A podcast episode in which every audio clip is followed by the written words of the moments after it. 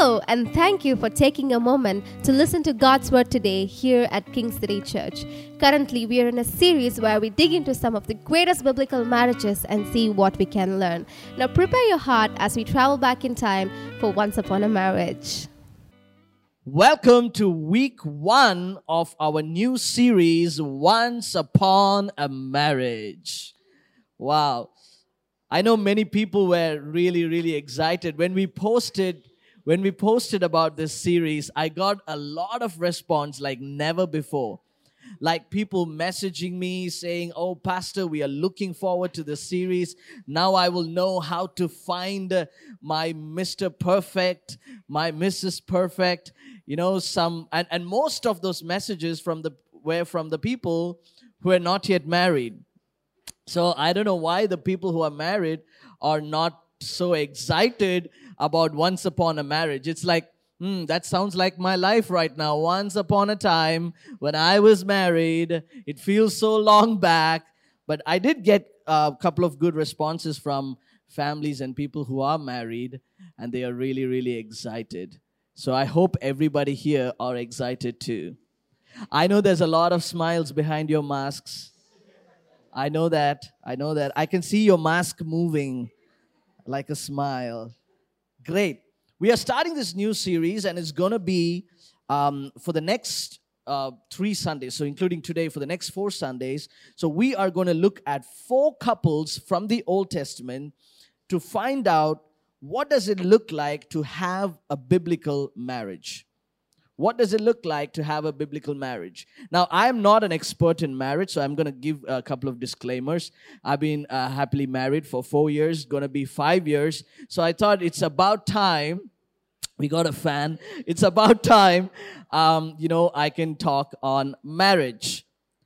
And I want to, I want you guys to participate with me this morning. Is that okay? All right. All the women in the house, give me a big shout. Wow, the women are so fired up this morning. Okay, how many of you dreamed of having your Mr. Perfect One and dreamt of having your perfect wedding day? Put your hands up, put your hands up, put your hands up. There you go. Hands all over the place. Great. All the men in the house, can I hear it loud? Shout out. Okay. I, am hearing even women screaming for that. Or, or, or maybe men screaming like women. I'm not sure what was that. But how many of you dreamed of having a perfect, stunning woman, getting married, and having a very intimate relationship with her? All right, all right, all the men. Oh, Finney, Charles, brother. Okay. now, Another question to everybody who are happily married. How many of you are still dreaming for your perfect one today? Only my wife put her hand up, okay? That basically says I can't preach further. I hope everybody online, you are also participating. Put your hands up in the chat. For all the questions that I asked, you can also go ahead and participate.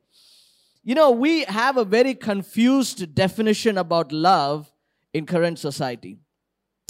Love is so confusing. Uh, people have different theories about love. People have different theories about sex. People have different theories about marriage. In fact, it is so confused. It is actually, you know, infiltrated. It's not pure anymore. It's just basically driven by external factors and lust. Today, I want us all to turn your Bibles to Genesis chapter 29, and we're going to stay in that chapter. And we're going to look at a couple in fact, there are three people involved. It's a bit, it's a bit of a, a complex story, a complicated marriage. Um, so we're going to look at Jacob and Leah, who are married, and also there's a third person called Rachel, and we will soon find out why. The thing is, in today's world, love is portrayed of something that cannot be satisfied. You know, we are constantly seeking after things, one after another, one after another. And even when it comes in marriage, people are not satisfied. I want us to go to uh, give you a little bit of uh, context for those who don't know what is happening here in this story. Jacob meets his uncle, and he meets his uncle's daughter, and he looks at Rachel. Now, Rachel is a very beautiful girl, and Jacob looks at Rachel and goes, Ooh, I would like to marry her someday. So he's trying to have a deal with his uncle and uh, wants to work for him so that he can marry his uncle's daughter. Now we're going to go into the story and we're going to find out what happens. Now in verse 16 it says, Now Laban had two daughters, that's Jacob's uncle. The name of the older was Leah or Leah, however you want to call it. And the name of the younger was Rachel. Leah had uh, weak eyes, but Rachel was lovely in form and beautiful. Leah had weak eyes. In other words, she was cross eyed. In other words, you know, the Hebrew scholars actually say that it's the most polite way of saying that she is an unattractive woman, that she had weak eyes. And when they talk about Rachel, they're saying that she is what? She is lovely. All the guys read that. All the guys read that. But Rachel was lovely in form and. Uh, are you praying, Lord, I want a Rachel? Lovely in form and beautiful. Now, what's happening here in Jacob's life is that he looks at Rachel and he is driven by the external factors of Rachel. Isn't that very common for all of us? When you look at anything, whether it be it a girl or a guy, or you look at things that you want to eat, or things that you want to buy, or things that you want to wear, what do you do? You look at it, if it's pleasing to your eyes, that's what they say in marketing. Feed the eyes before you feed the belly. The food should be so presentable that they're like, wow. And what they say is that when they go wow, 80% of their need is already satisfied. So that you got to only worry about the taste for the remaining 20%. But this is the problem in a lot of marriages and people who are single and looking to get married is that when they look and they're driven by external factors, they think that 80% of their actual married life need is met. But then when they go into the marriage, it's the other way around. It's the 20% that's driving everything else.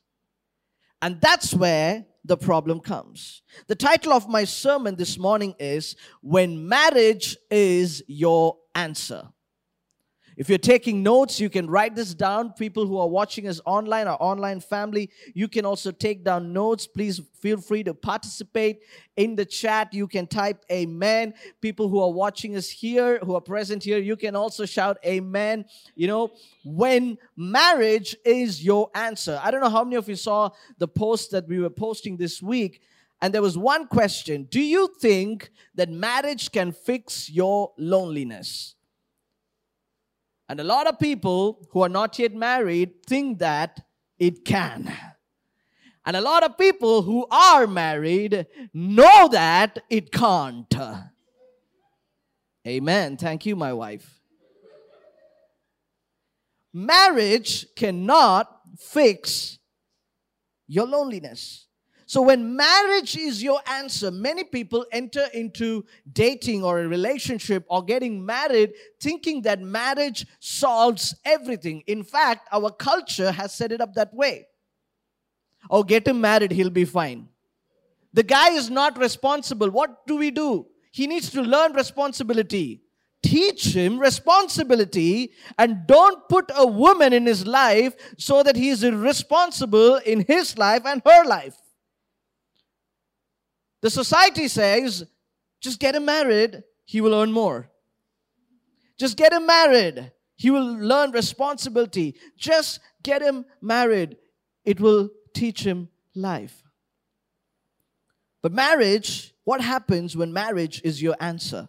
I want, I want to give you three things. What will happen when you enter into any relationship thinking that one person can satisfy all your needs?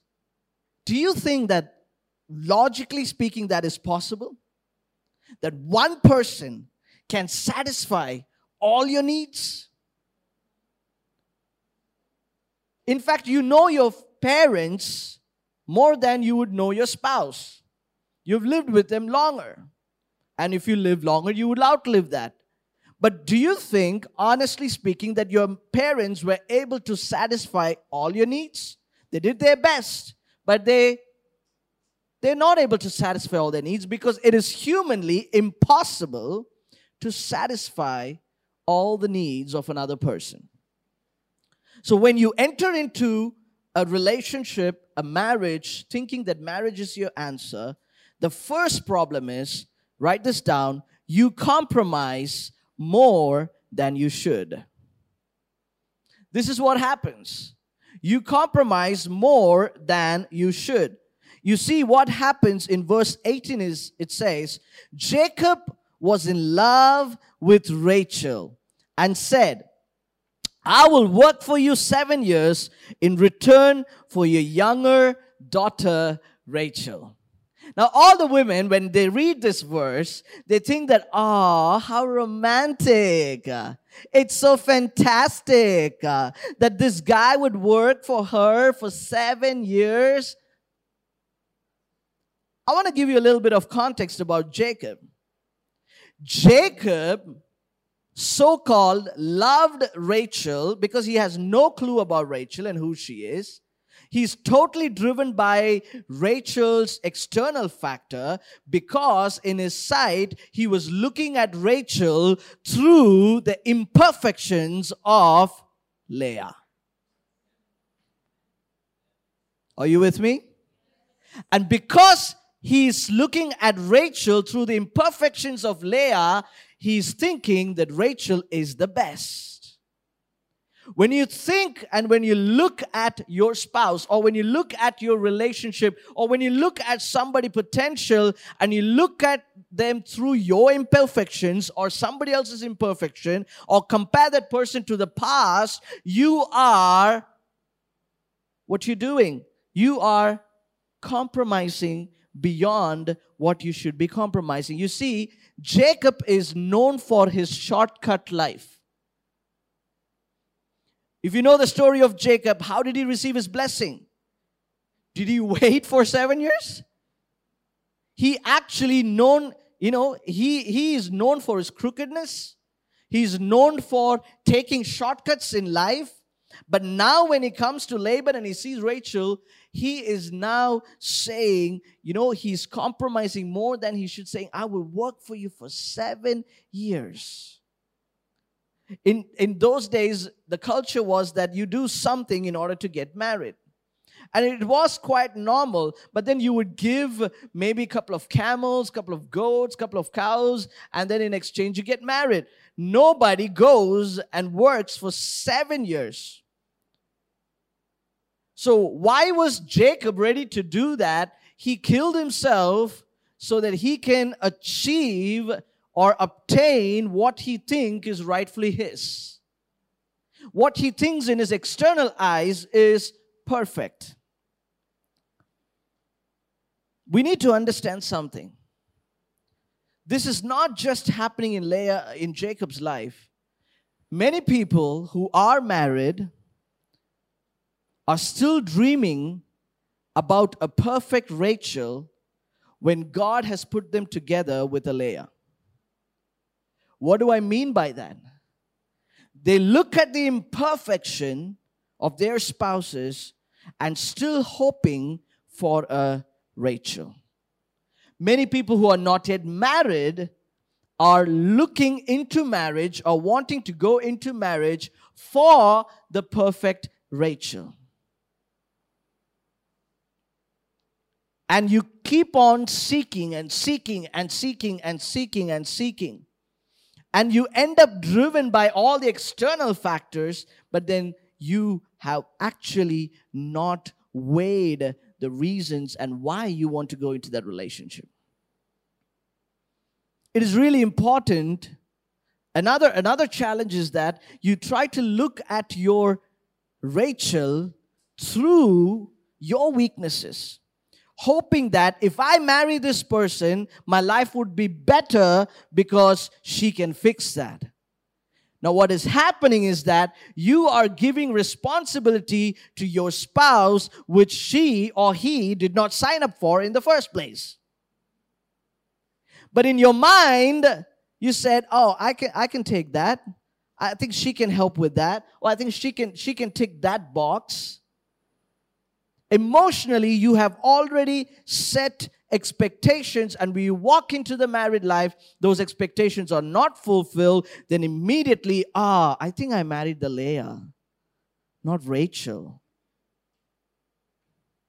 You see what's happening here? Are you all with me? Second thing when marriage is your answer write this down you become demanding you see what happens in verse 21. After working for seven years, now Jacob said to Laban, Give me my wife, my time is completed, and I want to lie with her. Here is Jacob now demanding to his uncle, saying, Give me my give me my wife. Because I have worked for seven years, now I own her. You see what happens psychologically in your mindset when you overcompromise, when you overdo, when you overchase somebody for your life? and you chase and chase and chase and because you were chasing and you got that person and now you feel like that person owes you because you spent all your money on the petrol and all the money on on those chocolates and flowers and and all the money on going up and down buying gifts and going to shopping malls. And finally i am married. Give me what belongs to me. You become demanding. When marriage is your answer in your head you go you will enter a marriage demanding for what is yours. Christ never demanded anything from his church, but rather he gave himself sacrificially to the church. See, the love of Christ is so different than a human love. God never says to us, Worship me so that I will give you all this. He always says, I have blessed you with everything. Worship me. That's a complete difference. You become de- demanding, you become nagging, you want to earn something out of what you have put inside the marriage, put inside a relationship. And your mind and your attitude becomes demanding. I remember many times I would have had a long day at work. Sometimes I'll leave the house at 7 a.m., sometimes I leave the house at 9 a.m., and I'll go back home at 10 a.m. and 11 a.m. Uh, I mean 11 p.m. at night, and I would I would expect Jemmy to have everything set for me, as if I was the only person who was slaying all the dragons working so hard, you know, dealing with Sibi during the day and talking to him and then talking to all the other people, dealing with Kenneth, dealing with Hosanna, dealing with Jackin, dealing with Joshua. I'm just saying names. Um, so that I can just, you know, I have worked so hard. Now, when I come home, I could easily come with an attitude saying, Where are you? Your husband, I am here right now. Thou shalt come and fall at my feet. Where is my grape and my cup of wine? Where is my barbecue on a platter? Where is my welcome? When I walk in, there's nobody there in the living room. The bedroom is shut because both my wife and my daughter they're fast asleep. Should have put my dinner there and she would have gone to bed. Now, I can't be, if I was like, I'm the only person who's, I worked so hard. I worked more than 12 hours a day. And, and, and, and you being at home, it's fine for you. It all worked out for you. And I could go in with an attitude saying, Where is my love? Where is, you know, what I deserve, the way I should be treated? Then I could easily turn into a demanding husband. When marriage is your answer, you become demanding. And the third thing is, write this down. When marriage is your answer, you'll always end up dissatisfied. You will always end up dissatisfied. When marriage is your answer, you will always end up dissatisfied. The reason is that you are putting all the responsibility on one person to satisfy you. You see in verse 23, there's a little twist in this story because so far you're only hearing about Rachel, Rachel, Rachel in Jacob's life. But where did Leah come from? So, what happens is that in verse 23 says, But when evening came, Laban took his daughter Leah and gave her to Jacob. Now, in verse 21, who did he ask for? Who did he demand for? Rachel. Now, Leah is the eldest one, and Rachel is the youngest. And as a father, he thought, How could I send the youngest when the eldest is not yet married? So Laban had a brilliant plan and he was sent Leah instead of Rachel. So here is here is um, you know Jacob all excited, ready and waiting for his wife to be to walk in. And and you know she's wearing a veil. And and she walks into the room. And when morning came verse 25 when morning came there was leah. So jacob said oh. Everybody say oh. There's a lot of reaction. Some men when they wake up in the morning they say this oh where's your makeup? What is this you have done to me? I served you for rachel didn't i? Why have you deceived me. Here is a deceiver who is asking his uncle, Why have you deceived me? The very reason that Jacob ran to his uncle's house is because he deceived his brother. And now here he is having a taste of his own medicine. And he's again demanding and asking, Why have you done this to me? And I'm like, Jacob, come on, like, man, you didn't even say hi to her. Like, come on. Like, Leah, come on, man, you, you could have said something. Now you all know why they make you to, you know, they put in the wedding ceremony, unveiling the bride. That's since this moment. Since that moment the churches and the pastors and the clergies of the United Nations of India and the rest of the world decided saying, Genesis, you know, this cannot happen. Verse 25 cannot happen again in the history of church.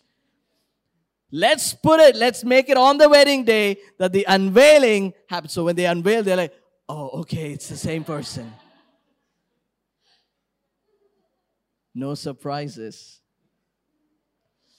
What is this you have done to me? I served you for Rachel, didn't I? Why have you deceived me? This was, this was his dissatisfied response. This was his dissatisfied response after seeing that it was not Rachel. Many people in marriage pray this prayer to God because they have set that the husband or the wife should meet all their needs and satisfy them completely. That they are praying, Lord, why have you done this to me? I asked for a better man. I asked for a better woman. I asked for a better family. I asked for a better background and status. And, and why have you done this to me? Because they are still driven by the external factors of the marriage and not the heart of what God has actually created marriage for. If you are praying such prayers, God is calling you this morning to repent and say, Lord, open my eyes so that I will commit not to just receive and be satisfied, but to give and to really love. Between verse 25 to 31, a lot of things happens, and and and you know what? I, I told you when marriage is your answer, you do what? You compromise more than you should. Now here is Jacob again saying, okay, and Laban says, Right, this guy overcompromised last time. Let me try it again. So his uncle goes to um, uh, goes to uh, Jacob and says, "Oops, sorry, man. I don't know what happened there." So if you want Rachel, you can still have Rachel as long as you work for me for another seven years. Now Laban has his own motives. He's like, okay, now I've got an intern for the next 14 years. Bring it on. I've got a full time employee already fully paid, and he's going to work for me for another seven years. And he gives Rachel to her also. And the Bible says that Jacob loved Rachel while Leah was still married to him. This is the problem. When you are in a married relationship, and, and in your marriage, you are dissatisfied with certain things, and of course, one man or one woman cannot satisfy all your needs. But are you still married your Rachel that you want or wanted in your life while you're still married to your Leah? when you're in a relationship, when you're looking to go into a relationship, are you still going with all these external factors driven by lust and external things and physical things of your life that you are actually expecting total perfect person? And if you walk into a relationship, if you walk into a marriage with that expectation, I've got news for you. Your husband or your wife can never, ever satisfy you completely. Full stop. What's the answer then? You see in verse 31 when the Lord saw that Leah was not loved. Here is Jacob pouring out all his love on Rachel, but God's eyes was on the imperfect woman of, of Jacob's life, Leah.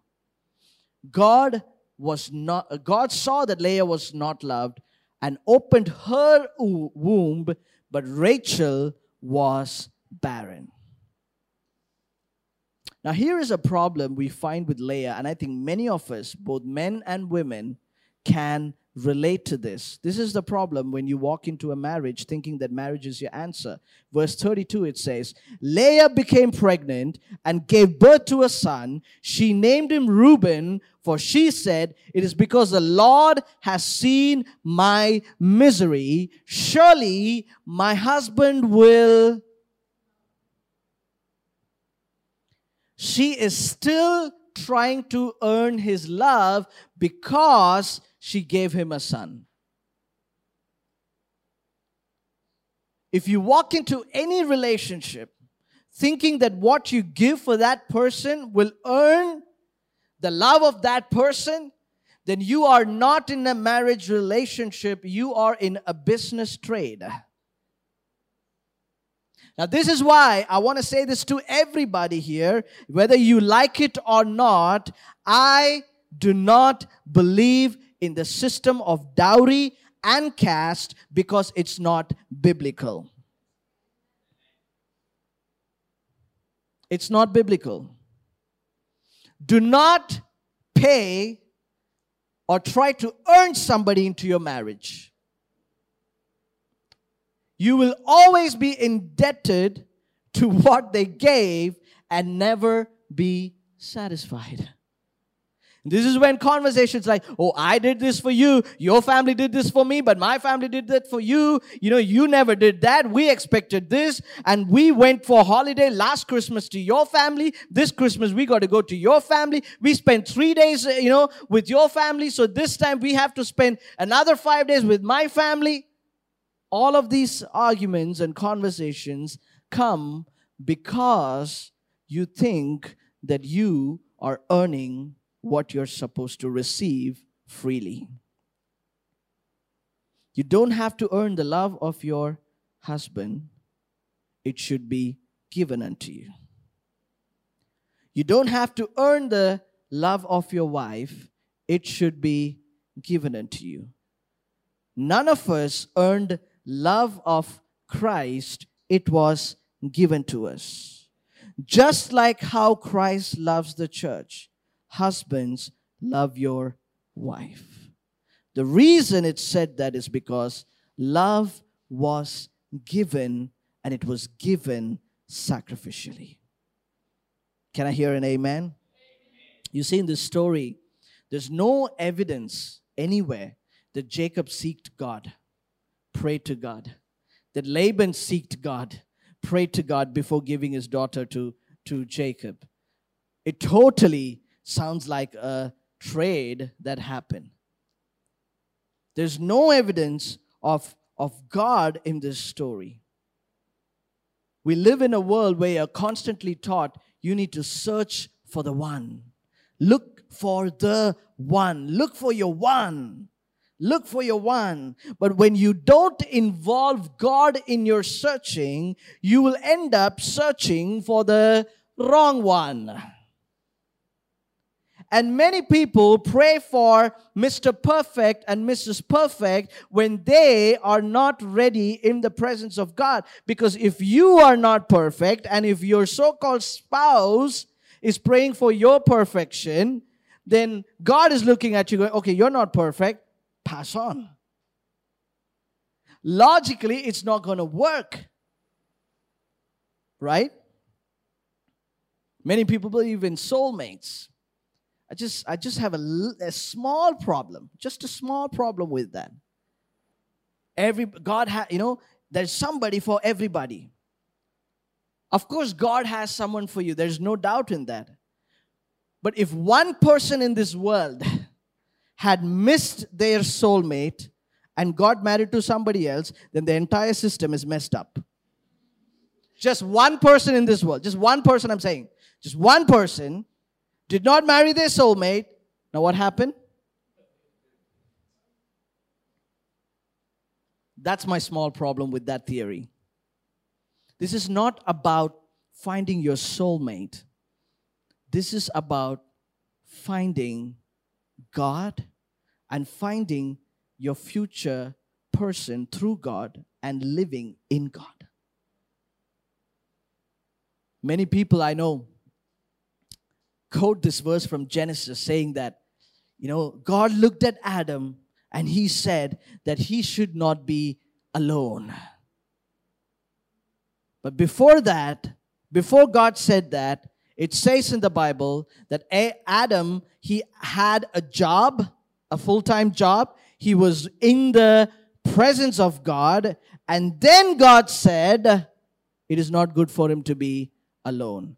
So, if you are single and if you're not living a life in the presence of God, and if you're not committed and responsible where you are working hard and you have a job uh, and you don't and you have a job and if you don't have these two elements then the bible also says that it is good for you to be alone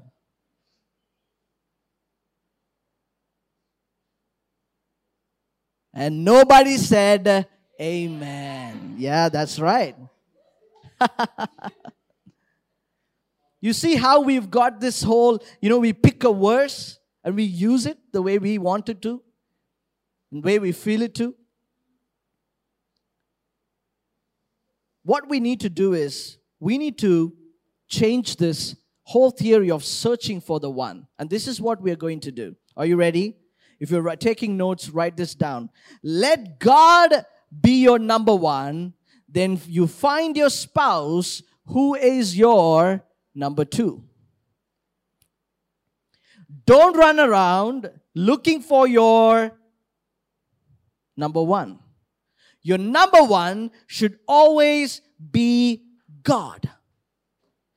Your number one should always be God. Even if you're married, your number one should always be God. As a husband, your number one should be God. As a wife, your number one should be God.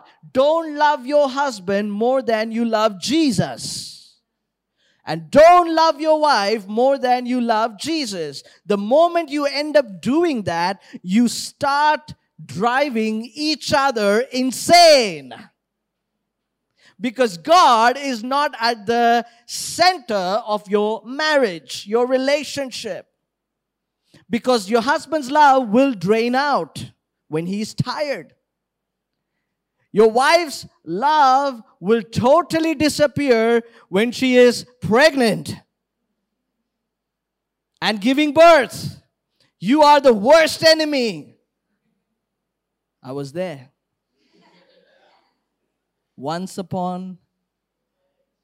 No, no, the marriage is still on. It's crazy. And people try to, you know, get these things on the other way around. But you need to learn to love God and keep God as your number one so that you find your number two.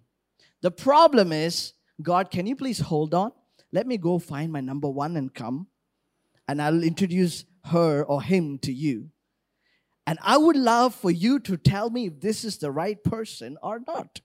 I'm going to fast. I'm going to pray. I'm going to stand upside down. I'm going to take a lot of selfies. In fact, I'm going to create a separate Instagram profile for that so that everybody who sees me will see that I'm a godly person. Don't twist spirituality for your needs, physical needs. Let God be your number one so that you will find your spouse who is your number two. So, everybody who are listening to this series, and if you're not yet married, you pray hereafter saying that, Lord, one day help me to be ready for my number. Ah. And you stop with two. Don't go for three, four, five, six, seven, eight, nine, ten. You stopped right there. May God be your number one. You see, this is what happens in Leah's life. Leah had three sons. And if you go through the verses, I don't have time now, between 32 to 30 to uh, 35, you see that her response was always like, go back if you, your response was always like, Surely my husband will love me now. Second son, Surely my husband will love me now. Third son, Surely my husband will love me now. But then when it came to her, came to her fourth son, she conceived again. When she gave birth to a son, she said, This time I will praise the Lord. It was different. She learned that it is God who is the only person who can satisfy me. It says, This time I will praise the Lord. So she named him Judah. Then she stopped having children because she didn't want to earn her husband's love by giving him sons because she knows that the God saw her and loves her unconditionally. She found her number one and realized that Jacob is her number two. And she says, This time I will praise the Lord. And I want you to notice something. It is Leah, the imperfect woman, the scholars who called her crossed eyes, a polite way of saying unattractive woman. It was that woman who was the mother of Judah. And it is through Judah And it is through that generation the Savior of the world, Jesus Christ, was born. So if you look at the genealogy of Jesus Christ, you don't find Rachel in it, you find God is your number one, and God gives you an imperfect person in your life so that he can show how perfect he is when he puts when you put God in the center of your relationship. If you're going to walk in into a marriage or if you're in a marriage still praying for Lord change my husband. Oh hallelujah. Lord change my wife. Don't walk into a marriage thinking that whatever you see before you get married, you will just see a triple portion of the same person, just good or worse. My mentor said when he was, um, you know, preparing me for to get married, and he said, "Sam, when you look for a wife, keep both your eyes open." Which means I can't wink at anybody. Keep both your eyes open, which means keep both your eyes at God, and may God bring the perfect person into your life who will be imperfect, but perfect in God's sight because He can work through her life. But after, He said, after you are married, close one eye. That is, close one eye so that you will not look at the imperfections of your spouse, but rather keep that one eye open always in God. So when you look at relationship, when you look at a person, oh, after I get married, I will change him. No, you won't. After I get married, I will change her. I will teach her. I will correct her. That's the end of your life, brother. You'll not be doing anything. You'll only be singing, I surrender all. Hello, bro, where are you? Hey, I'm singing, I surrender all. All to thee, my blessed wifey, I Don't think that you can change just because you are married to that person. It won't work. When both of you are trying to change each other, how would that be? You are wrong. No, you are wrong. No, I am right. You are wrong. It'll be constant. Both of you should have Jesus at the center, who is the perfect one. When He is your perfect one, you both can be a perfect two for each other. Amen.